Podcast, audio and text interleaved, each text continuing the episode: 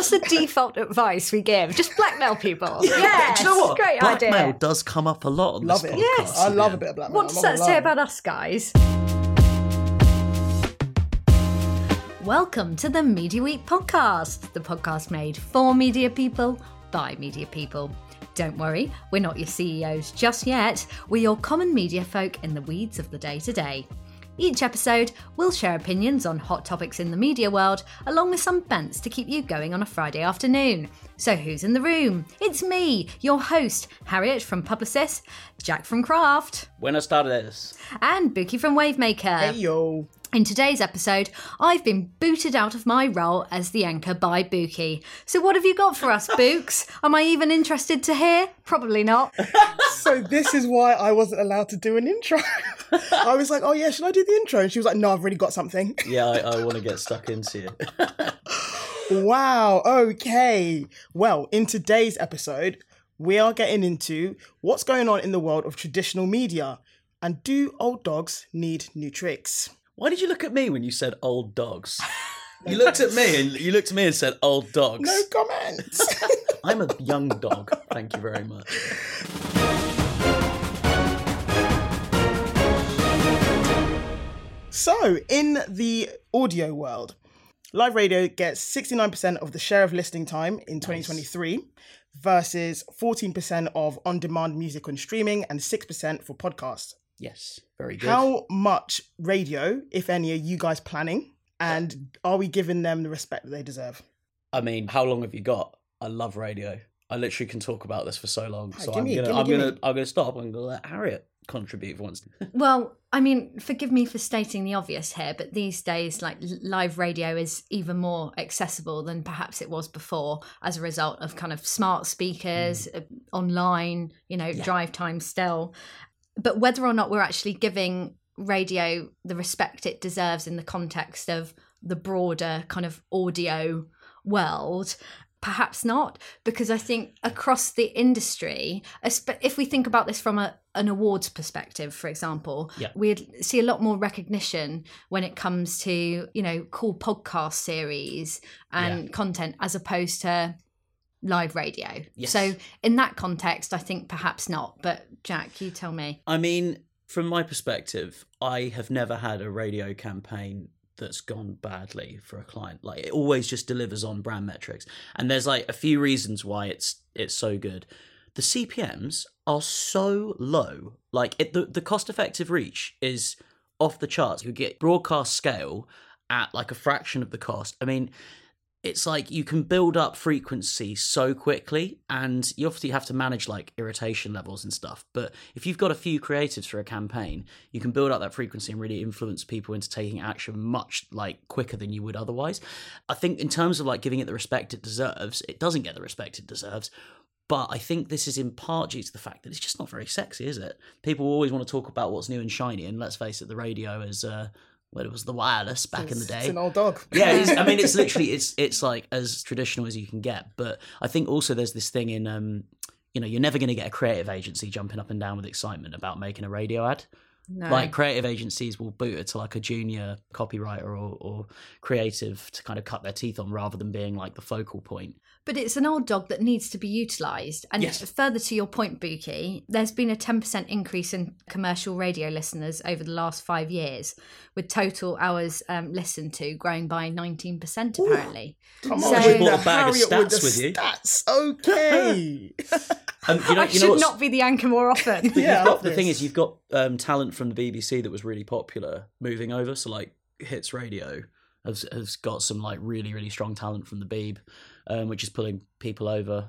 I think also, do you know it was funny when you were talking about the the awards thing? I was thinking what's like great radio awards, and then I remembered like the Media Week awards. You know, name drop us. Um, I think you're going to the- say the same one as me. The the- talkSPORT with M- Cancer. No, by I- no, it wasn't actually. Ah. But I was gonna. It's another charity one. It was the British Heart Foundation, stopping the nation's biggest heart. Ah, yes. I yeah. Um, they simulated a heart attack by stopping the, the ad like quite jarringly and obviously dead air time on radio is like a big no-no so Perfect. Sorry, sorry, I'm not anchoring very well. Sorry. Okay, in TV.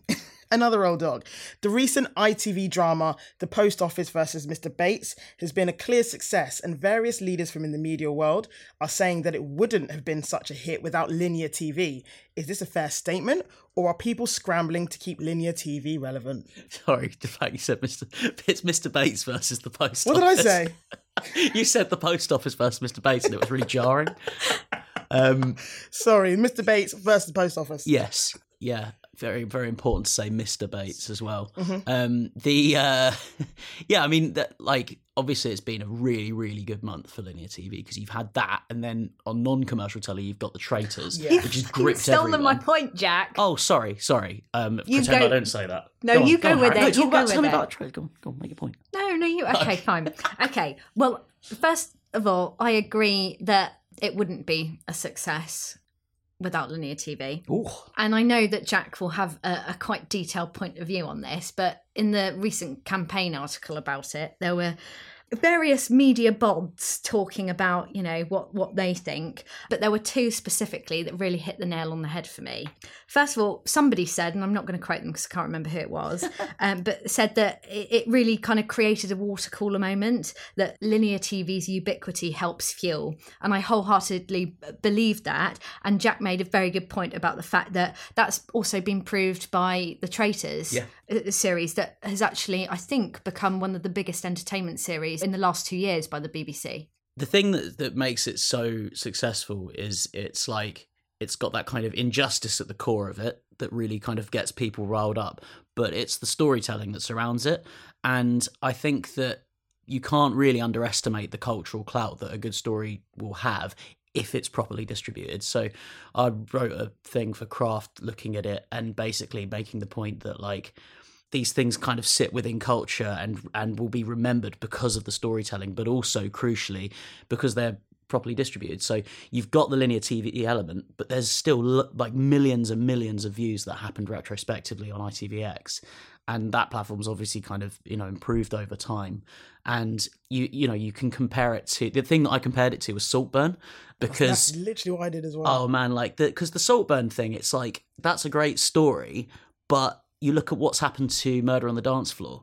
The streams have gone through the roof because of the scene at the end where he's dancing around Mm-hmm. naked or whatever, and so it's actually like you know it's it's had an effect on the real world. So we like linear TV for that. Yeah, yeah I, I think you you've got to doff your cap to linear you TV like on linear that. TV for that? Absolutely. No new tricks. We're hope- we're okay with how it goes. Could it have done as well on Netflix? I think probably, well, but I- it's you know Netflix is eight percent of the country, whereas ITV everyone's got it on their telly. Well, I think someone else's point that I liked in the campaign article specifically was the fact that someone made the point that we've pitted linear TV versus streaming as if they're binary choices. Yeah. And uh, that obviously isn't the case and something that we've already touched upon in previous episodes about, you know, linear TV and, and streaming being complementary to each Exactly. other. Absolutely. And I think just to finish on that one, that's the reason why my initial thought was I didn't agree. I didn't think you need it needed linear TV to be a success because Mm. it, it's a successful story, and I think it was going to be a success either way. Yeah. It just did very well on linear as well.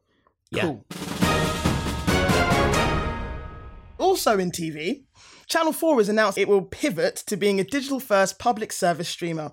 In doing so, there will be job cuts, downsizing the office, and closing their smaller linear Jesus. TV channels. Do we think this is the right strategy? I mean that you never want to hear about people getting laid off in media. That's that's not great for anyone. So obviously that sucks. I think they are clearly thinking long term, and there's gonna. I mean, given how how quickly the landscape's changing, there's gonna ha- they will have to take hard decisions like that. But I think in the long run that will help preserve them because you know that's that's the way people tend to consume the content now. I certainly think it's the right strategy, um, and I believe it, it's at the right time too. I think it's. Harriet it's loves firing people. you Sorry. always make me sound about to- like such a you know bitch businesswoman. You're not a bitch businesswoman. Um, but they obviously want to be ahead of the curve. They want to target younger consumers. Uh, they want to diversify their revenue streams, and obviously, you know, quality streaming and that landscape has, has really evolved. So I think they they're doing this at, at the right time. In Mm. fact, probably a bit too late. But I think they started these conversations in 2020 anyway. So right. Wow. yeah. And then in the magazine world, Sports Illustrated, the iconic American sports magazine, is in hot water. They are facing staff layoffs and are in the middle of a scandal around AI generated articles. What do we think?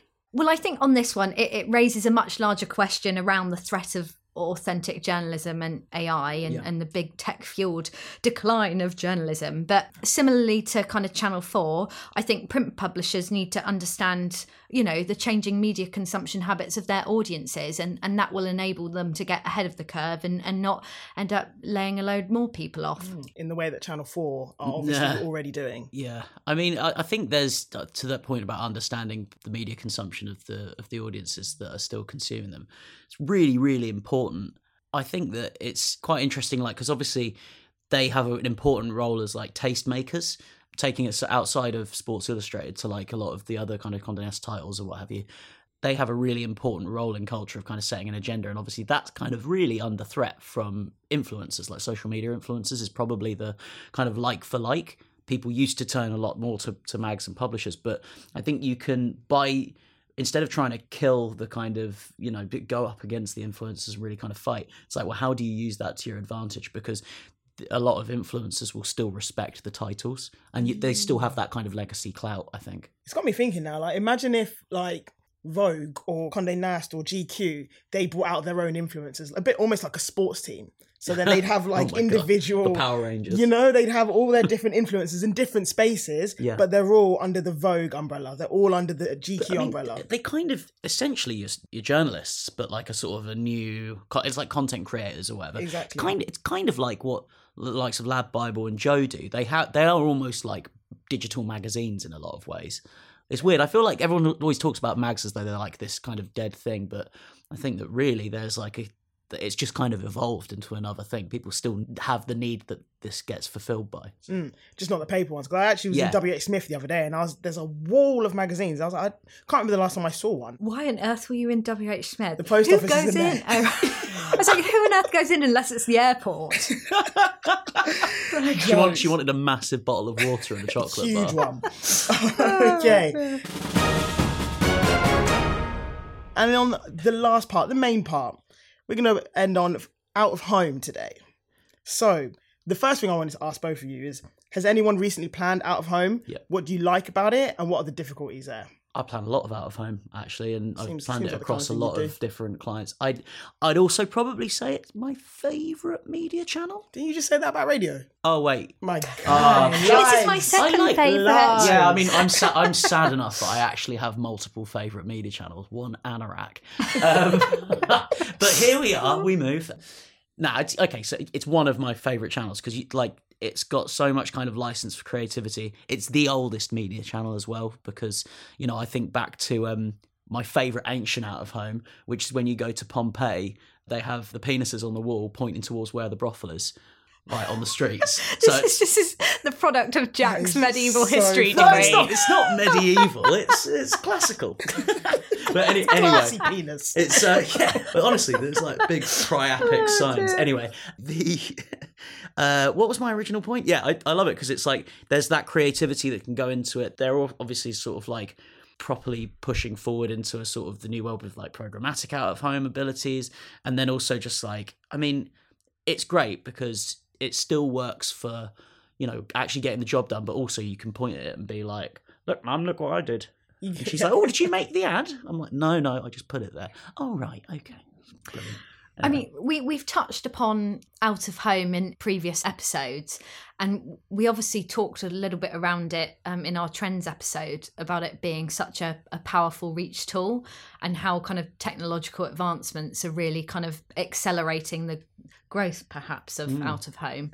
But what's interesting from a digital out of home perspective is that that advancement or the acceleration of that has been a lot quicker in other regions Mhm. versus Europe. So APAC, I think, are a lot more evolved Oh, really? in that space versus Europe, which suggests that we may see more of it in in the coming years as we we adopt it Sure. more and more. Oh, that's interesting. I hadn't, to be honest with you, I I hadn't thought about it from sort of an APAC perspective. I've planned I've planned some out of home in like Germany and a bit in the States and stuff like that. But the thing is, it's actually really weird because in the States, it's way less premium.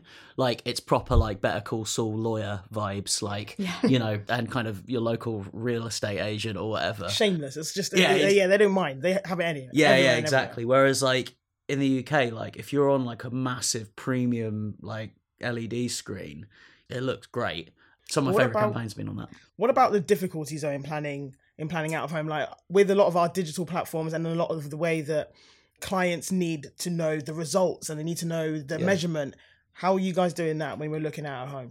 I mean, I know that again with the kind of tech advancements of, of digital out of home, measurement is is becoming much easier within that space. I'm quite spoiled because I work directly with like a few different agencies and like the good stuff out of home team I'm giving a shout out because they are so good. Like they they make life a lot easier. And they like you know when I talk about like me being like nerdy or anarchy about like a channel or whatever these guys are really like in love with that. yeah yeah exactly. But uh, I think so and they're always kind of like quite creative with how they approach stuff. I think out of home's biggest problem is the fact that it is so difficult to measure it. And also, when you run it through econometric attribution models, it rarely comes out as strongly as TV does. And one of its problems is this kind of like it doesn't know how to, I guess, articulate its its value. I mean, I think it probably needs a punchier industry body because it's like the big players like Decaux and Clear Channel will like they'll be the ones you know sort of pushing the issue rather than there being like a Thinkbox equivalent. There is there's Yeah. outsmart but i mean they, you don't see nearly as much as you would do from them. Yeah it's by far and away one of the most interesting things and obviously with the london underground we have like some of the most sort of ubiquitous like ad inventory in europe. I mean genuinely and i a lot of people won't agree with me but i think the ads actually make london underground better because if you were to take them away if you go on if It's it's so really jarring when you go on a platform and you don't see an ad Yeah. it's kind of weird True. No, I completely agree. And I think to your point, Harry said about whether out of home is growing, it is. So out of home ad spend in the UK has returned to pre-COVID levels in 2023. Uh, that was at 1.34 billion. And that's gradually set to rise and forecast to rise to 1.54 billion by 2028. So it is on the rise. I think you're right. All the technological advancements are driving it forward. Yeah. I think one thing that I wanted to add on to the that I think is kind of taking it to the next level, potentially in the in the measurement space, and just making it a little bit more accessible for the clients who are like, oh, but I don't just want you know either reach or footfall or something like that, and they Mhm. want to be able to do that, which is the AR components that some tech providers are now able to incorporate into it. sure There was uh, one example we did with Smart Media Technologies for William Hill, where they basically created an AR environment with one of the billboards that they Uh-huh. had, and people could make a virtual what are those things called jackpot jackpot oh machine like a slot machine slot machine, and then they could win uh, a trip to Vegas. Oh, cool. Oh, that's that's cool. So that's cool. So you can then measure the engagement as well as the standard out of home measurement that you might get from trusted partners, the good stuff. Yeah, But then add that in there as well. So I think that's another huge driver for out of home, and it's just Yeah. kind of modernizing it because, as you say, it's the, the oldest Yeah. channel. Yeah. So this brings it forward a little bit. and it Yeah. I, I believe it does get the recognition it it deserves Yeah. uh, because also we we saw or reported on actually a lot of award submissions within out of home do you remember the interactive subway make your own one at the, the media week awards Yeah, very, um, very so good. again that proves the point that you know interactive digital out of home is obviously being utilized i think another point just thinking about out of home in 2024 obviously consumers are a lot more climate conscious now as well as businesses and out of home is has been proven to be a, a much more sustainable channel so again i think in our trends episode we talked about how out of home was reportedly six times more energy efficient Mm. um, Nice. than than online advertising so i think that plays a part in how how people can plan out of home i suppose or why they would yeah, absolutely. There, there's a lot of work being done, especially by like I've spoken a lot to Decaux recently about their sustainability push. Really, really strong. yeah So what I'm getting is that we love our old dogs. Oh man, I love the old dogs. We love I our like the new dog- dogs as I love well, the new you. dogs.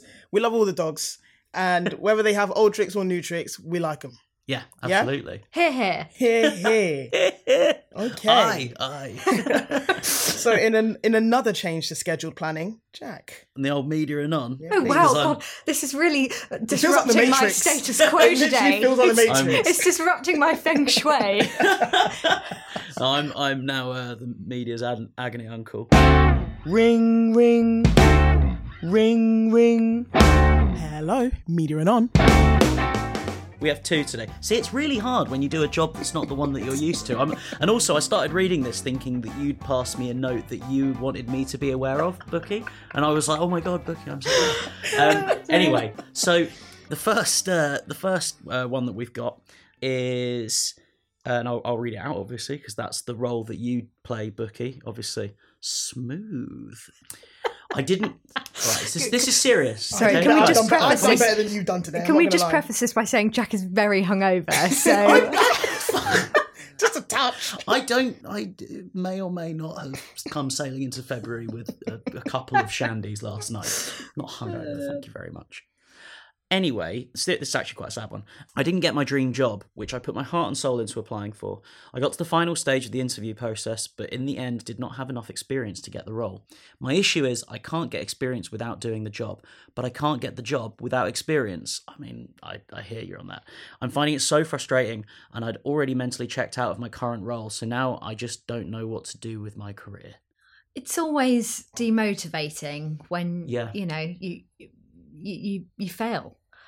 But that failure is not a bad thing. It's just a, a learning curve, and it just goes to show it wasn't the right d- dream job. Your dream job, it will be. It's coming. That's it's it. I- coming. I think what's for you won't miss you. This was part of the experience that you are now going to take for when the dream got job gets there. Yeah. Like you had to understand this process, understand the interview process, find out what they're looking for, and there's to be honest, there's maybe like little bits of that experience that you can get from other places. You don't need to be in the job to get the whole experience to be able to get the job.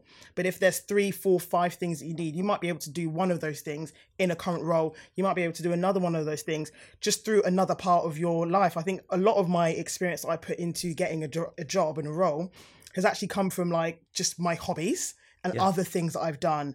So all of a sudden, they I, I can plan events because I took 45 people to Prague on a on a rugby tour. But now actually, I'm a I'm an event planner. That sounds unreal, by the way. It was crazy, but I've done that, so I can do that, and now that is experience. So I think you be disheartened, feel your I mean, feelings, but I- then you can think- come out of that. I think like the thing with this is like, and obviously we don't know kind of how specialized this job is, but presumably it sounds like there's a bit of specialty in there.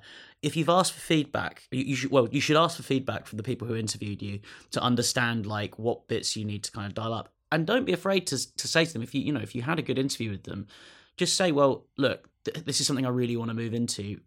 How would you recommend that I get some experience? Because likelihood is there will be, and I know I always bang on about it, there might be books you can read, there might be videos online that you can watch that will upskill you. I mean, you could even like pay for yourself to do a course or something like that. No, no, it's not an option for everyone, but like there are loads of learning resources, and it's like a classic kind of situation where like there's just opportunities to kind of upskill yourself. So, I mean, try not to get yourself too down in the dumps about it though, because like that does suck, but you got to get back on the horse. yeah, it was all a learning, and the Mm. the experience itself was a learning. What's the next one, Jack? This one's a little bit less serious, which is good because the other one I was like, that was quite intense.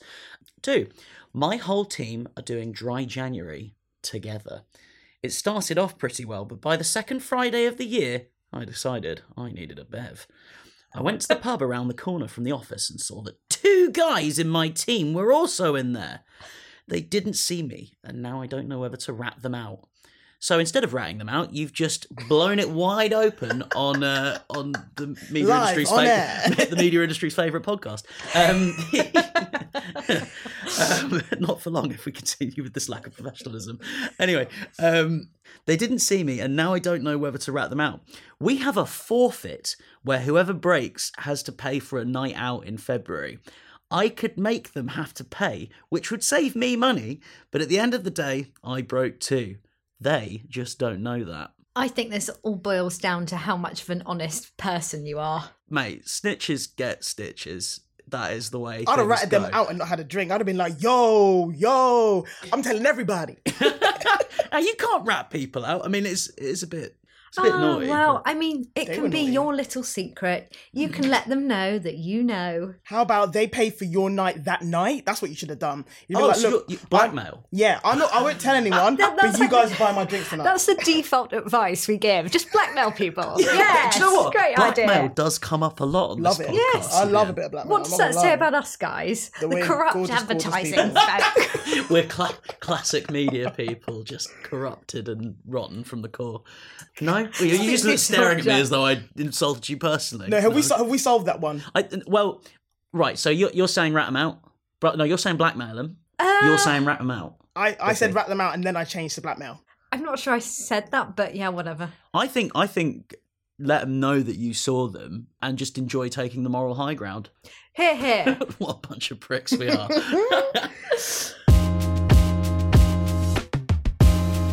well, that wraps up this week's Media Week podcast. Thank you for listening, and please remember to like and subscribe. And if you would like to have any further information, it is available in the show notes. See you next week. Let's go.